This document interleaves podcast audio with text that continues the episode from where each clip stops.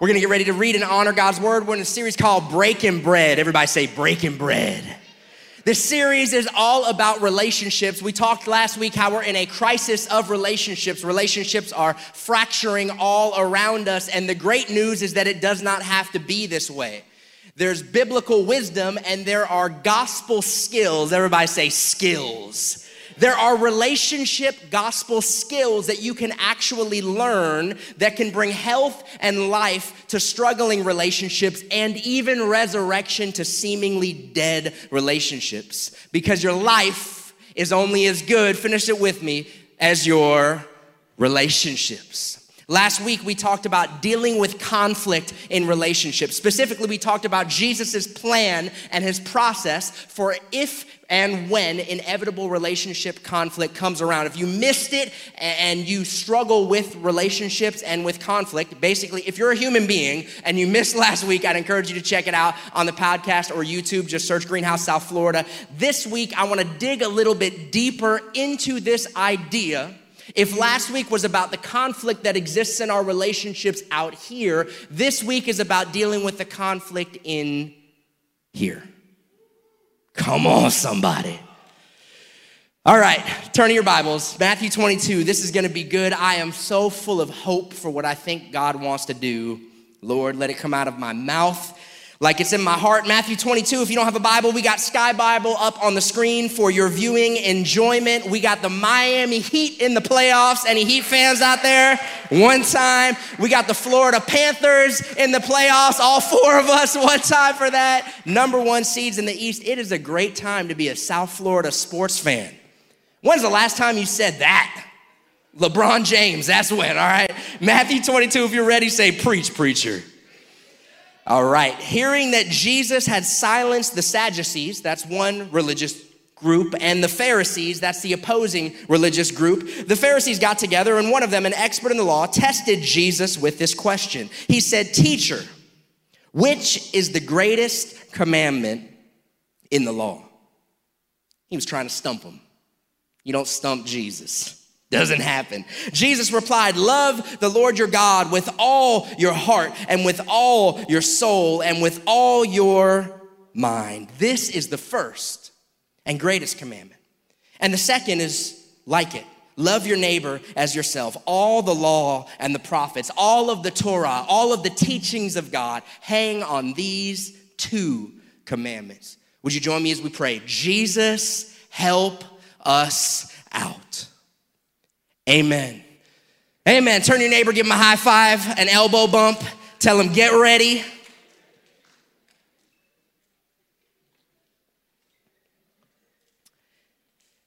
Anybody like to shop?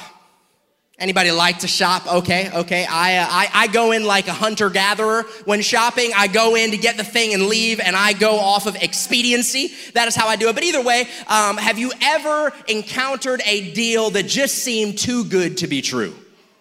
I know this is bringing up some, some of y'all like scream. This is bringing up your some PTSD here, okay? Um, I, I, remember, and maybe Guyana, maybe you can relate if you're watching online. I remember I was in high school and I started working a job. I worked at PacSun, and, and you would have thought this is like a store in the mall, and I had to start buying some of my own clothing. Nothing makes you appreciate sales like when you got to pay for your own clothing. Can I get an amen?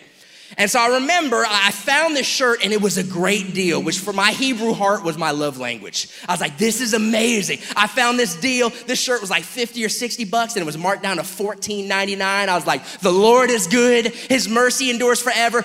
But it just had this weird little mark on it. I didn't really know what it meant. It had this, these two little letters, IR. Some of y'all know where this is going. So I, I, didn't really know what IR meant. Some of you apparently know what IR means. I did not know what IR meant. And so I got the shirt. I was like, man, it's a great deal. And, and so if, for those of you that are looking at me confused, IR means slightly irregular. It means that in the manufacturing process, they kind of made a little flub and it's not exactly as the manufacturer intended because of different factors. And so I brought my shirt home all excited. Should have tried it on in the store. Thank you, process oriented people, but I didn't. I brought my shirt home all excited and it looked awesome. It was the right, it was a size medium and it looked like a size medium, but the shoulders were a size extra large. I'm like, who, what do you wear? Shoulder pads with this thing? Like, what in the world? And I remember being so frustrated. So now here's what you need to know. If you buy a shirt that says IR, there's a policy in most department stores, which is it is an as is sale, which means no refunds and no returns. So I got stuck with my shoulder pad shirt, and I was like, what am I gonna do with this thing? I'll play football in it, I guess. I don't really know. But I remember being so frustrated, and I thought about that this week when I began thinking about human beings because, I mean, let's face it, humans, we, we got flaws. Temper issues and insecurities and, envy and, and jealousy. And, and we have all these different things fear and suspicion and cynicism. And, and if we're being truly circumspect, most human beings, all human beings really have this little IR in our soul. We're all slightly irregular, aren't we? We all got our quirks. We all got our idiosyncrasies. I mean, except for my wife, Nancy, who's perfect. But the rest of us, like, we all got, right? Can we just nod our heads and smile and let the tension down? Like, we're all a little bit as is. Like, come with our quirk. We hide it as well as we can in dating. So, couples workshop, come ready tonight. Like, you know, we, we try to posture ourselves, but we're all slightly irregular. It's, a, it's everybody, right? We're, we, we've all got our little things. But it's really weird because while we all have our little quirks and, and idiosyncrasies and, and unique little things that make us who we are, somehow we have all become convinced that if they, whoever that they are in your life, if they found out about our little irregularities, our slight irregularities, no one would want to be around us. So we hide. So we get out our phones and we, we, we get the perfect angle to show people just how normal we are, right? Why, why are we so guarded? You ever wondered that about people in your life, maybe about yourself? Like, why, why, what's up with that? We all know everyone's got their issues. Everyone, nobody's perfect, so why do we feel like we need to be? The Bible actually gives us the answer. See, it's nothing new ever since the garden, where God intended us to be unguarded and free in our life and in our loves, where we were created to be vulnerable and liberated. When sin entered the picture, we went into a state of being guarded and in hiding, and we've been hiding ever since. But here's the problem we are literally, biologically hardwired for relationship. We talked about this a little bit last week when it comes to child development cognitive development. We are literally made hardwired for relationship with other people. We see this in, in realities. I came across a study of some kids that were in an orphanage in Austria and they've been given a roof over their head and food on their plate and they had been given all of what seemed like the necessities, but that, what they were not given is relationship. They were not touched or held. And when they came in after the Cold War, scientists found to their heartbreaking realization these kids had to be labeled as failure to thrive because they they didn't just need the stuff, what they needed was relationship. The Bible answers the why behind this. We were created, you and I were created in the image of God. And God, in his very image, is in relationship, right? The image of God, he's Father, Son, and Holy Spirit. God, in his very image, is relational, interconnected. And when we're in relationships, we thrive. And the reality is, we only thrive in relationships. It's no wonder that the enemy of our souls attacks relationships like nothing else. And so we find ourselves in this moment and we find ourselves in this segment right here in, in human history and our story that although we were made to connect and thrive in relationship, we sabotage our own connectivity by masks and self preservation. And our void in here leads to conflicts out there with others. But there's great news. If you're taking notes, I'd encourage you to jot this down. Here's my core thought or my premise for the morning. The way of Jesus liberates us to live and love fully. The way of Jesus, the path of Jesus, liberates us to live and love fully. As we read this morning, to love God with all our heart, soul, mind, and strength, and to love our neighbor as ourself. Here's how Point number one is this God becomes my most important. If you want to thrive in your relationships on the inside and then on the outside, this is where it starts. God becomes my most important. Turn your neighbor and say, You're important, but not the most important. God becomes my most important. Let me show you what I mean. Verse 37 Jesus said, Love the Lord your God with all your heart and with all your soul and with all your mind. This is the first and greatest commandment. He said, Let me tell you where it starts. You want to talk about the path of God and human flourishing? This is where it starts. Love God with everything. Love him with everything you got. God is, is preeminent. God comes first. He is the foremost devotion of the human heart, and that is vital. Jesus says it's the first and the greatest commandment. Why? I remember growing up, I had really incredible parents, and, and they just loved me and, and encouraged me and blessed me. But I, if, if you could not tell, I like sports um, a little bit. Uh, I, I, like talking about sports. I like playing sports, and so I was I was involved mostly in contact sports because I got kicked out of the rest of them. Um, and then Jesus did a work in my heart. But I, I was involved playing hockey all the way through and into college, and and I had this one hockey coach. His name was Coach Ted, and, and I had him for about six, maybe seven years, all the way through sort of age 13, all the way up to college. And, and he wasn't a bad person per se, but he had a very unique formula for uh, motivating his players. What Coach Ted believed was the best way to motivate me is making me feel like I was this close from being cut. I remember multiple times I would come off the rink and had a relatively good game, scored a couple goals, had a few assists. I was feeling great, and I'd come into the locker room, and, and right there in front of all the players, he would just chew me out and cuss me out and say, Lash, and he would highlight the one bad play rather than all the other things I did well. And, and in his mind, I think he was trying to, you know, put a fire underneath me and, and make me go after things a little bit harder, but, but it actually had the opposite effect.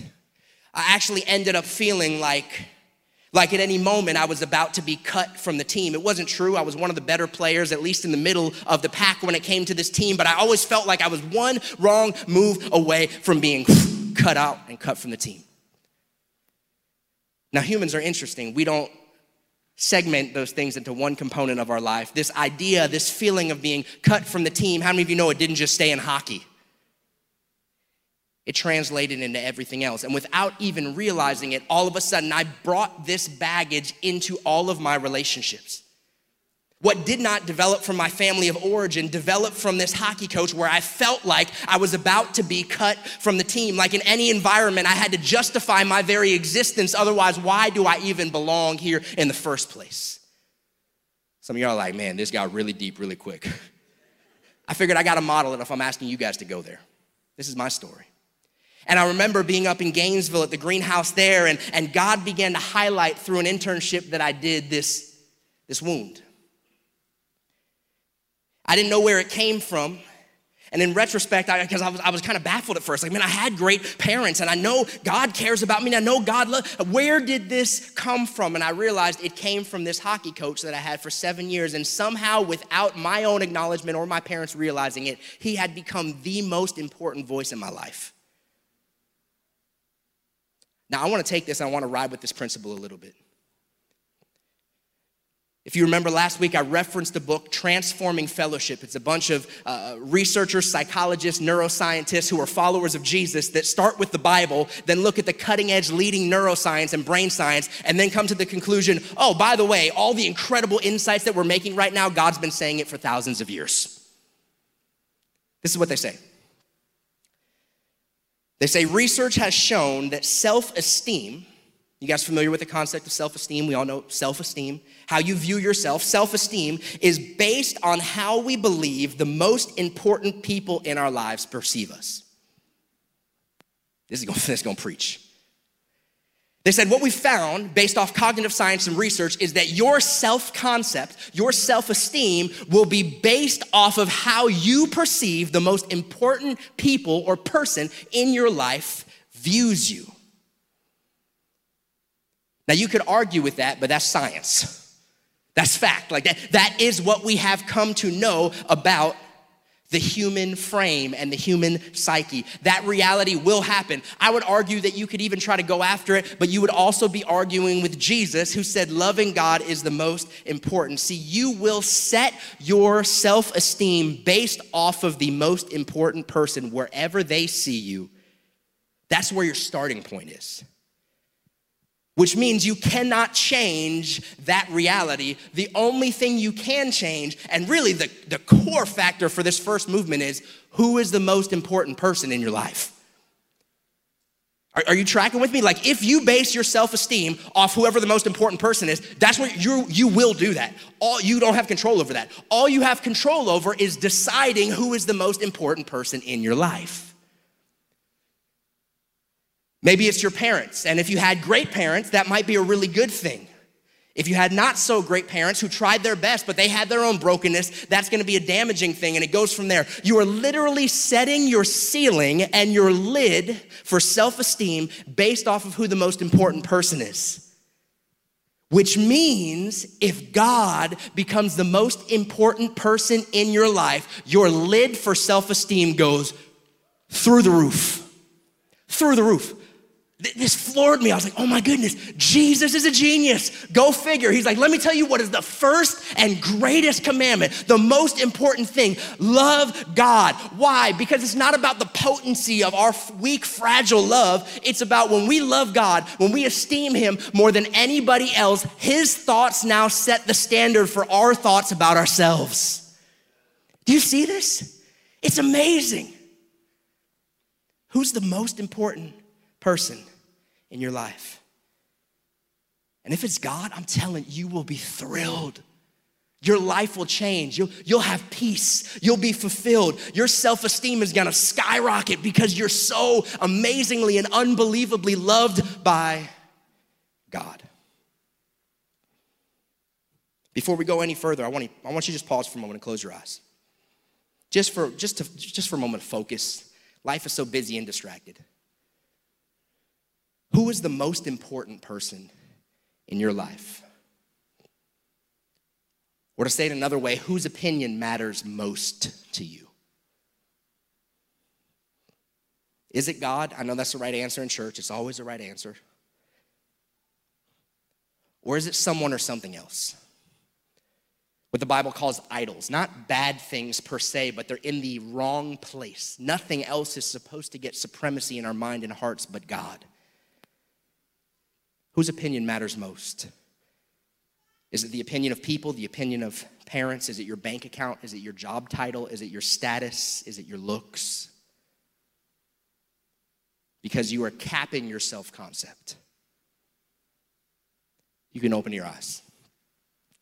The first movement is exactly what Jesus said. If you want your relationships to thrive on the outside, then your relationship has to thrive on the inside. And it starts with God. The first and most important commandment, the first and greatest commandment is love the Lord your God. If you want your relationships to flourish and thrive, then this is the first and greatest commandment. God becomes my most important. Amen? So let's move forward. When this happens, when God becomes the most important, my most important, the voice that matters to me the most, I can move into a space where I know and love who I am. If or when God becomes the most important, I can move into a space where I know and love who I am. You guys have heard a lot of stories about my son Liam. Here's another one. This boy's a trip, and uh, this was maybe a year ago or so. I got a phone call from my wife, or at least I thought it was my wife. And I answer the phone. I'm like, hey, babe, what's up? And he goes, hi, dad. That's like the middle of the day. I'm like, hey, buddy, what's going on? Ah, just wanted to say hey, love you. I was like, oh, okay, cool. Hangs up on me. I was like, what in the world? Tried to call back, he didn't answer. I was like, okay, I'm sure there's a great story for that. Maybe he was with, you know, Nancy had him call me or something. I felt really happy, but I was like, that was interesting. And I didn't love that he hung up on me, but you know, that is life. So I got home and I was like, hey, babe, I got a phone call from Liam today when I was at work. She's like, oh, it wasn't just you. She said, I was putting Lucia, our youngest, down for a nap, and, and, I came out, and Liam had called dad, dad. You know, he, he, had figured out a way to unlock the phone. These kids, they're like tech geniuses, right? He figured out a way to unlock the phone, and he had just looked at the contacts. You could see people's picture. So he called me, he called Abuela, he called Abuelo Will, and he was just he was just on his little call log thing. And Nancy's like, Liam, what are you doing? He's like, I'm just making some phone calls, mom like a little adult going to work. He's like, yeah, I was gonna call Tio Benji next. You know, I, I, he, he had big plans or whatever. And I loved it because uh, what was happening in this moment is this boy Liam was living out of the confidence that, of course, any one of his relatives definitely wanted to hear from him in the middle of the day and then be hung up on. Because that boy had known nothing but love. He had been so loved that it was just natural that he, of course, everybody wants to hear from me. And so he was just, he was just doing his thing, making some phone calls. What's my point? My point is that the whole first and greatest commandment that Jesus is talking about, I feel like oftentimes we, we, we sort of stop at, yeah, so why can't we just love God back? Come on, if you love God like you love football, Pastor John, don't you know how amazing this world would be? Amen. I love him more, a lot more, but I really do like football. But we, we focus on our love for God, and I think that's part of it, but I don't think that's all of it. The point of it all is not that God is sitting there in heaven like, oh, why can't they love me, Michael? like he's not sitting around crying with the archangels that we're not. God is good. He's sufficient in and of himself. Our, the point of Jesus' first and greatest commandment is not that God needs our love, but it's that we need his. It's we need his. Now, amen, when he loves us first, we love him back, right? That's what we do. We want to be passionate followers and lovers of Jesus, but, but there's an order to this, and we love him because he first loved us. So I want to teach you a word. It's a word in Hebrew. Everybody say chesed. Chesed. If your neighbor just went like this, congratulations, you nailed it, all right? Chesed. This is, this is a word that's often trans, it's a Hebrew word. It's often translated in the English as mercy and loving kindness. If you've ever read in the scriptures, his love or his mercy endures forever. His loving kindness is like the morning, it's new every day. If you've ever read this, this is this Hebrew word, chesed. It's this incredible word. If you're a 1 Corinthians 13 fan, getting ready to get married or something, this word love in 1 Corinthians 13, this agape love of God, that would be the Greek equivalent, chesed or agape. It's, it's God's love. It's this otherworldly, no strings attached, self sacrificing, unconditional love that we all crave. That every single human being, regardless of your religious affiliation, everybody's looking for, but we can't seem to find anywhere. Why? Because it's only found in God. Chesed. Say it with me one more time. Chesed. You say you learned something new at church today. Now, I came upon this fascinating breadth of research when it comes to relationships and, and, emotional health and thriving and human flourishing. And it has to do with actually what we sung about in the first song, joy. It has to do with relationships and joy. Now, I'm not sure if you've no, recognized this yet, but I pray the same prayer over you every single week at the end of service. Some of you were like, I just thought you ran out of words at, by the end of the sermon because you talk so fast. You're like, man, I just give up. Let me just give him like the, the leftover prayer that I warmed up in the microwave, right? That's not a half hearted thing. That's actually purposeful. It comes from the Bible. This is Numbers chapter 6. God is speaking to Moses and Aaron, and he commands them to pray this blessing over his people. It says, The Lord bless you and keep you. The Lord make his face shine upon you and be gracious to you. The Lord lift up his countenance upon you and give you peace. So, this Hebrew word, shalom rightness, wholeness, everything well as it intended to be. God commands his people to pray this blessing. Now, for thousands upon thousands upon thousands of years, God's people, spiritual leaders and authorities, it's still done in synagogues today, and even fathers with their kids pronounce and pray this blessing over their people for thousands of years. Now, this is fascinating to me. Here's what we're just now learning Remember, thousands of years, God said, I want you to pray this prayer. Bless the people with this blessing. Here's what we're just now learning about how God's wired our brains. Listen to these quotes from Transforming Fellowship. Our brain works best in the context of being with people who are genuinely glad to be with us. When somebody is glad to be with you, their face lights up Their countenance shines. Their body language changes as does the tone of their voice. All of these convey a joyful reality. In fact, we develop strong bonds with those who light up to see us. It, it turns out that identity and character develops in attachment relationships formed with people who are glad to be with us. The author continues joy is actually the foundation where the brain learns new skills, and it's the bedrock to strengthen existing skills. Neurologically, joy means we are the sparkle in another person's eyes. Some of you could just take that and move that into your marriage. That's a date night line right there. You're the sparkle in my eyes. In contrast, being weak emotionally means being low on joy.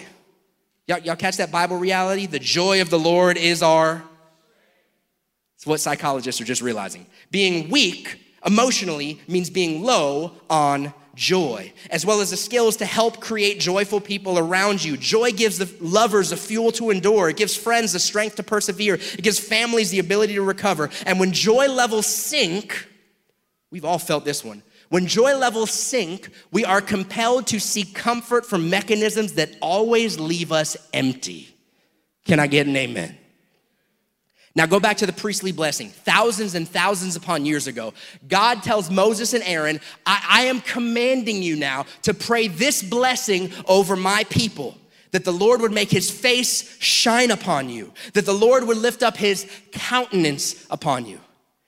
Do you see the connection? God has literally commanded Moses and Aaron, I want you to pray a blessing over the people that they're gonna have FaceTime with me. Not like, but like, you know what I'm saying, like relation. FaceTime with me. Why? Because in order to thrive like God intended, we need to live with the awareness that His face is shining upon us. That's the only way it happens. It's how we're literally wired biologically. We thrive in relationships when people are glad to be with us, which is why marriage is so hard. Because sometimes your spouse does not want to be with you because they're like, you making me maddeth right now, right? It's, it's the reality of relate. Sometimes your roommates are like, oh, oh, you left the dishes in there for, for two and a half weeks? Oh, praise the Lord. Two and a half weeks, that's a record. We got a science experiment in our kitchen right now. Oh, yeah. Oh, they definitely want to be in your presence right now to, to lay some hands on you. You know what I'm saying? But what, what do we do if we thrive in relationships where people are glad to be with us? There's a problem because often people are not very glad to be with us, but there's someone who's always glad to be with us. Who is that? Right? So if you thrive in relationships where people are glad to be with you, what's the number one relationship that you should be in the most in the most amount of time? Whoa! It's almost like we should gather together every week and encourage one another to spend active, deep, intimate, relational time with God because then we'd thrive emotionally. Oh, wait. We've been doing that for 4,000 years. D- do you see this? This is incredible. Like, it, it, God's been saying this. We're stumbling on these insights. We're giving these like groundbreaking new philosophical, you know, brain science stuff. And God's like, mm hmm, yep, yep. 4,000 years ago. I got you. Great. I'm, I'm excited you played catch up. It's amazing. By the way, Jesus modeled this for us. Jesus did this.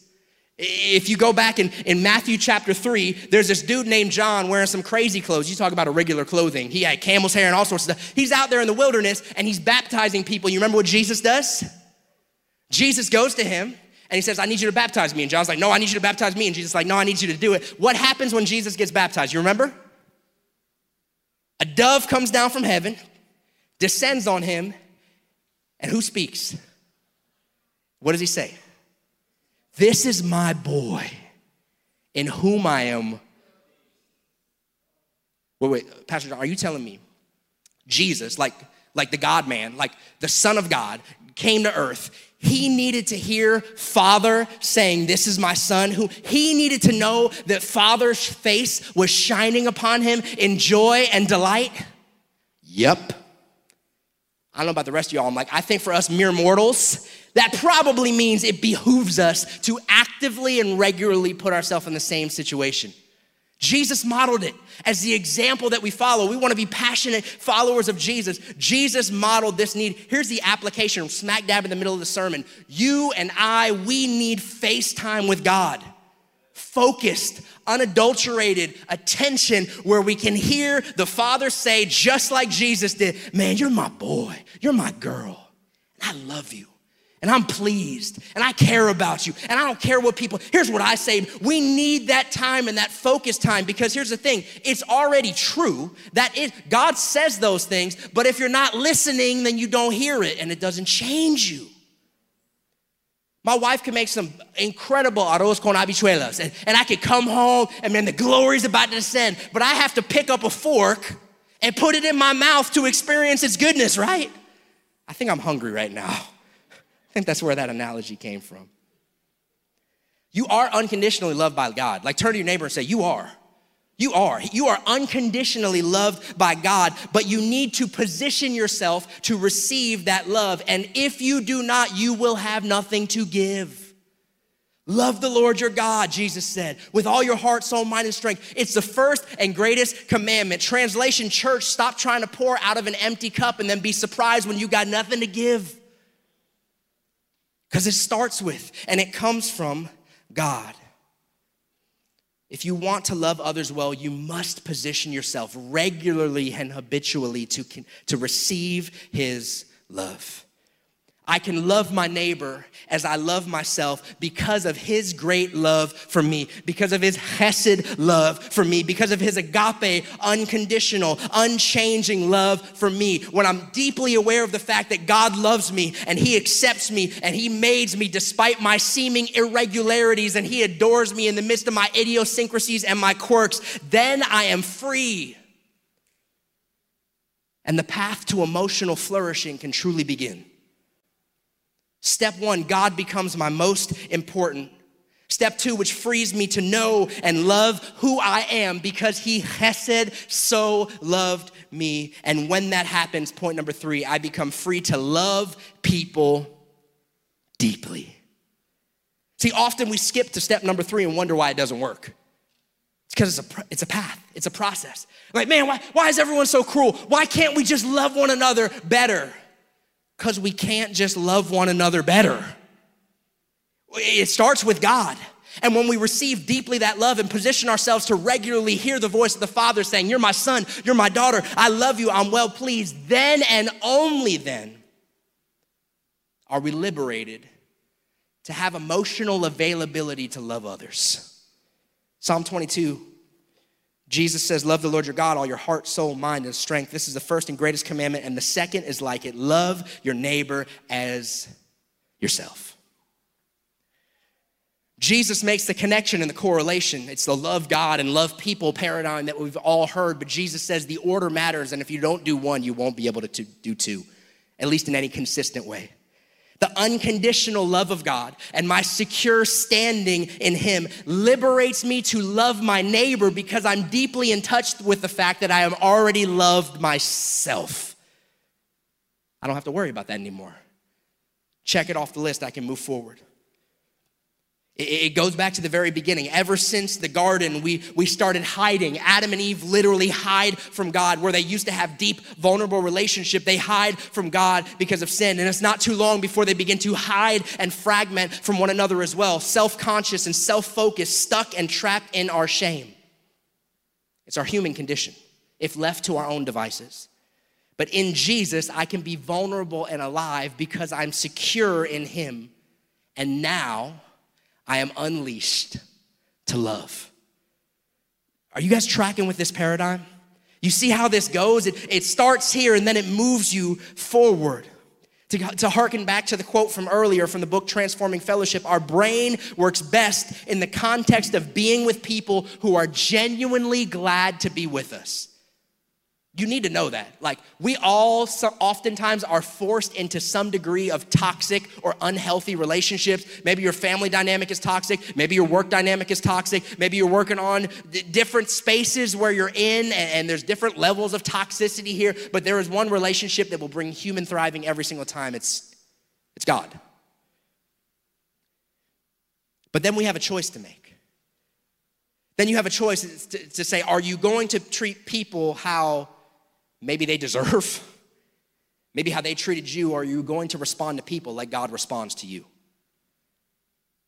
Here's the application right here. Whoever is in your life, in your microchurch, at your job, in your family, whoever is in your life, let them know that you are genuinely glad to be with them. That it's not just God's face who shines upon them, but your face shines upon them as well. Everybody smile at me. That's pearly whites. People need that. And we can give them that gift. You say, but they, they, they, already know. My mom, my, my, my, my significant other, my spouse, they already know that I love them. Maybe they do, but you're not gonna go wrong to just let them know again.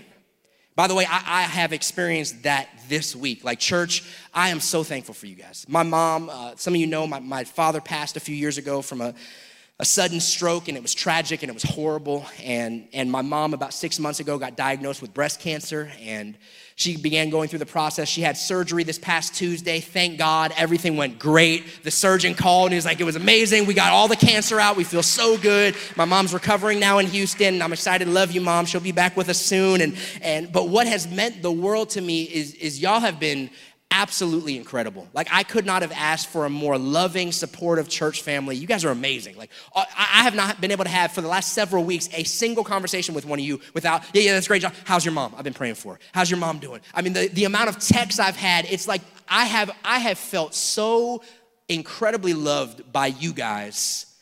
That Pastor Mike called, he was supposed to come here and his kids got sick and last minute we had to change plans. He'll be here soon and he wanted to be with us this weekend. And so he said, hey man, how are you doing? I'm like, honestly, I love this church. I love this church. Here's what it let me know. If or when life is challenging and hard, the best place that I, John Lash, want to be is this church. It's what it let me know, like, because of y'all, because of you guys. I was like, man, if this, you, this place is amazing. Like, if I wasn't the pastor here, I'd still go here because I love y'all. Imagine if that was the case all across our city. Imagine if that was a case all across South Florida, where people just knew, man, the number one place you wanna be. By the way, we, we have communities like that all across our city and all across South Florida. They're called micro churches. Imagine if in your micro church, people just knew it because of your texts and follow up and love and prayers and support and the fact that you just let them know, man, we are so glad that you're here with us. We're thrilled when you walk into the room that your love overcame people's insecurities and they just knew, man, when I'm going through it, when, when life is good, when life is bad, when life is amazing, when I'm on the mountaintop or when I'm in the valley, the best place, the number one place that I know I want to be is with my micro church.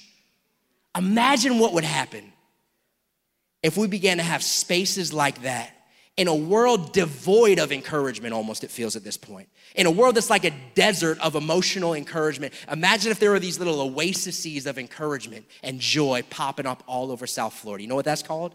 Revival, renewal, transformation. This week, who needs to feel the light of your countenance shine upon them?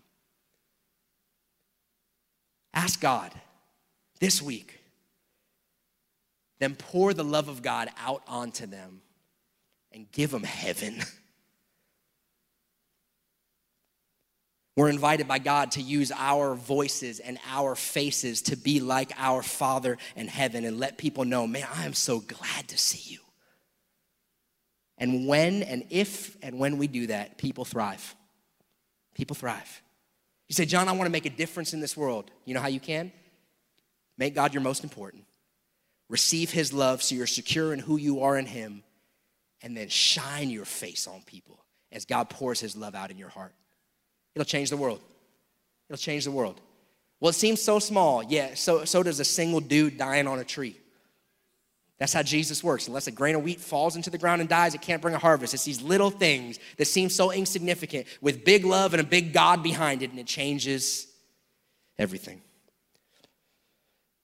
We need to use our faces and our voices to tell people, I'm glad to see you. Get with the Father, follow his lead, and lift up your countenance upon them. And listen, I get it. Our world does not model this at all. Like, our world doesn't model this. Some of you have been in relationships with friends and roommates, and you've never truly agape, chesed, loved them. Some of you are married, and you've been married for years or decades, and you've never stepped into that no strings attached, unconditional love of God. Here's the great news you can start today. You're invited into that today. In order to thrive, we need to operate from a safe place, and the love of God gives us that safe place. And it is then and only then that we can truly move out from self and begin to love others deeply and genuinely. And we can be bravely vulnerable because we know how deeply, unconditionally, no strings attached, we're loved by God. Let me close with this story and then we'll end in a final chorus. The worship team can come up and they're going to lead us in just a second.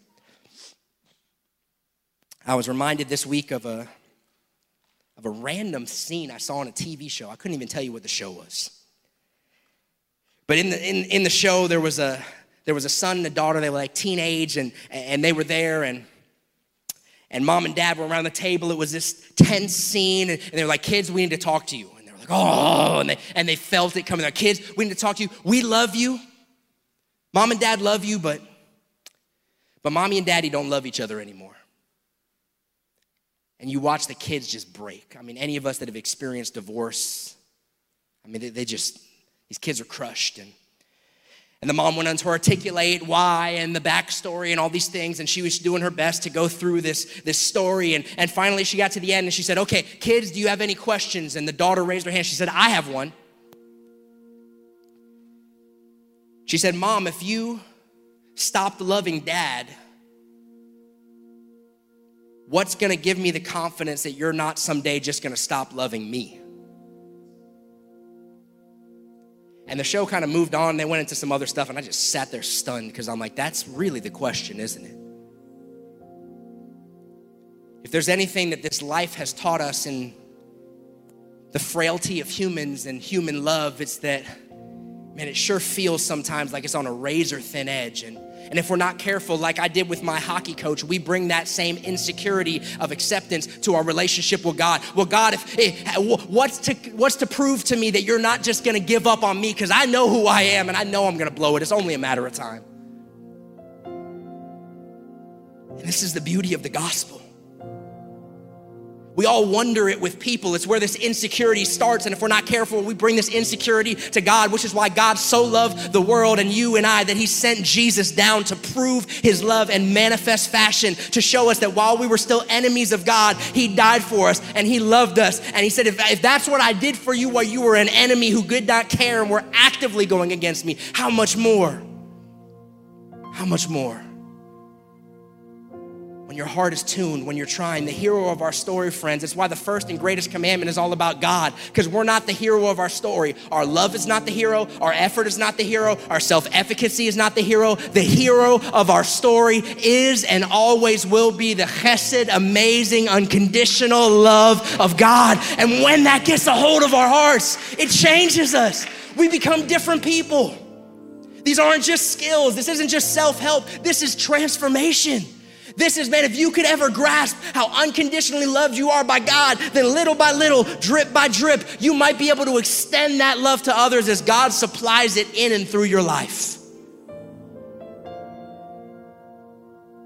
And the cross makes it possible for God's face to always shine upon us. The good news of the gospel is because of Jesus and his sacrifice, our, his countenance is always lifted upon us. I pray that prayer every single week because it's true every single week. The Lord bless you and keep you. He has made his face shine upon you and be gracious to you. He has lifted up his face, his countenance upon you through Jesus and promises shalom, shalom, perfect peace in Jesus. And when that happens and we're in touch with it, we thrive. Jesus promised he'll never leave you nor forsake you. And friend, listen to me, he meant it.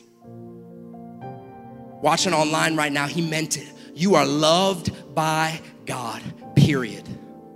You are accepted by God, period. Well, if he knew, he does. Well, if he realized, he does. Well, doesn't he think? He knows. And he loves you. And the first step to unlocking the thriving that you desire is a right relationship with him. Why don't you join me as we pray? Just bow your head and close your eyes. It's just a moment of quiet and privacy before God.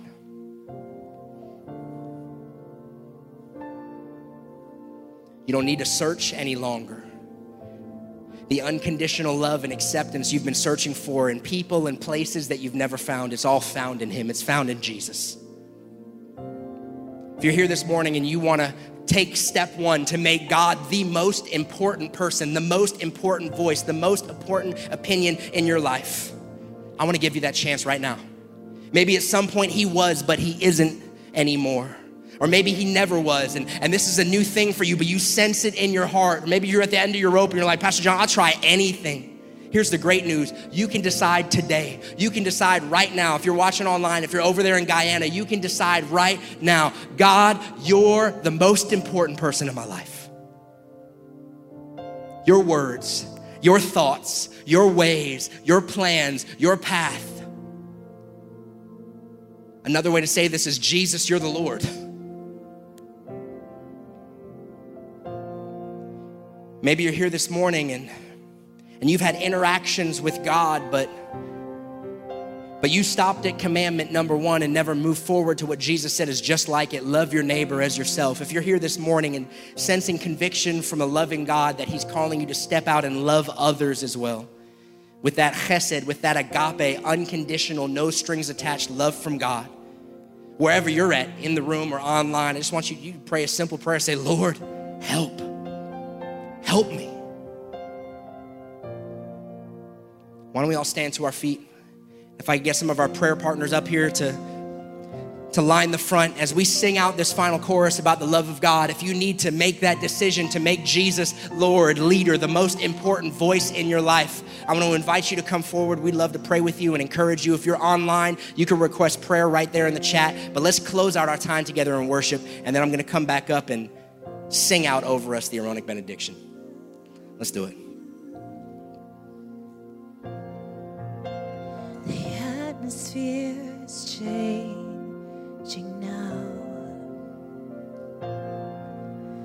Spirit of the Lord is here. The evidence is all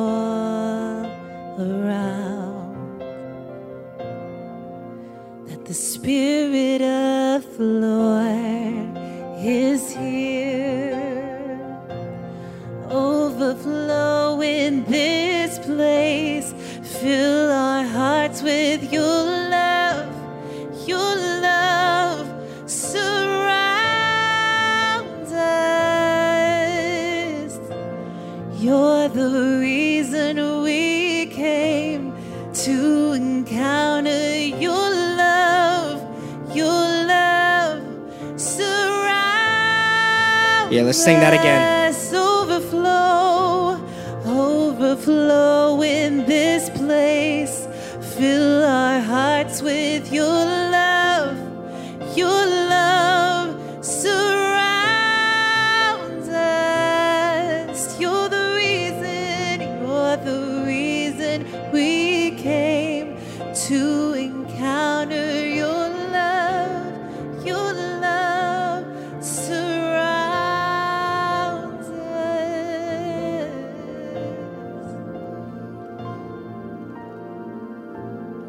Lord, we need your love. We know we thrive when we're in deep relationships with people who are glad to be with us, and you always are. We know that we set our self esteem and self concept based on whoever is most important, and we deeply need that to be you. Otherwise, we're off track before we even start our race. Lord, help us. I want to close out this morning doing something that I have not done often, but I experienced in my life every single week growing up. This Aaronic benediction, this priestly blessing that I referenced in number six, where God commands Moses and Aaron to pray this over the people in uh, thousands of years now, including today in Jewish synagogues. Uh, this is traditionally sung over people and and I felt as I was preparing, you know, I'm not necessarily a, a, singer, but I felt as I was preparing like I was supposed to sing it over you and that God just wanted to do something special. So I don't know exactly what that is, and I'm pretty sure I'm not gonna sing in that key. so thank you guys. But I'd love to pray this, and then for real, for real, like if I, I, I attempted in, in my best human efforts, and I pray God used it by His Spirit to share my own story of internal wounds and struggle because I'm a human and you're a human. And before you leave this morning, if something hits you and you're just wrestling, you're like, oh, if they knew, that's the devil. That's the devil. It, it, goes back to the Garden of Eden stuff. Like we all we all have the IR on our on our soul tag. We're all a little irregular. No one's going to judge you because we all have it. But God wants to do something, and I, I had a sense He wanted to do some very deep things in hearts this morning. So I'm going to pray. I'm going to sing this blessing over us. I'll sing it in Hebrew. I'll pray it in English, and that'll be the official dismissal. And if you'd like prayer, if you'd just like to talk, we'd, we'd love to, to talk with you.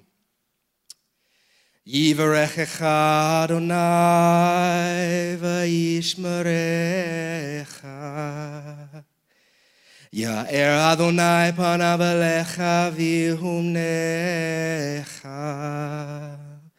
Yisa Adonai panav elecha ויעשה לך shalom. The Lord bless you and keep you. The Lord make his face shine upon you and be gracious to you. The Lord lift up his countenance upon you and give you peace. Shalom, shalom. in Jesus' name. Love you, church. I pray God's blessing over you. Amen. Amen.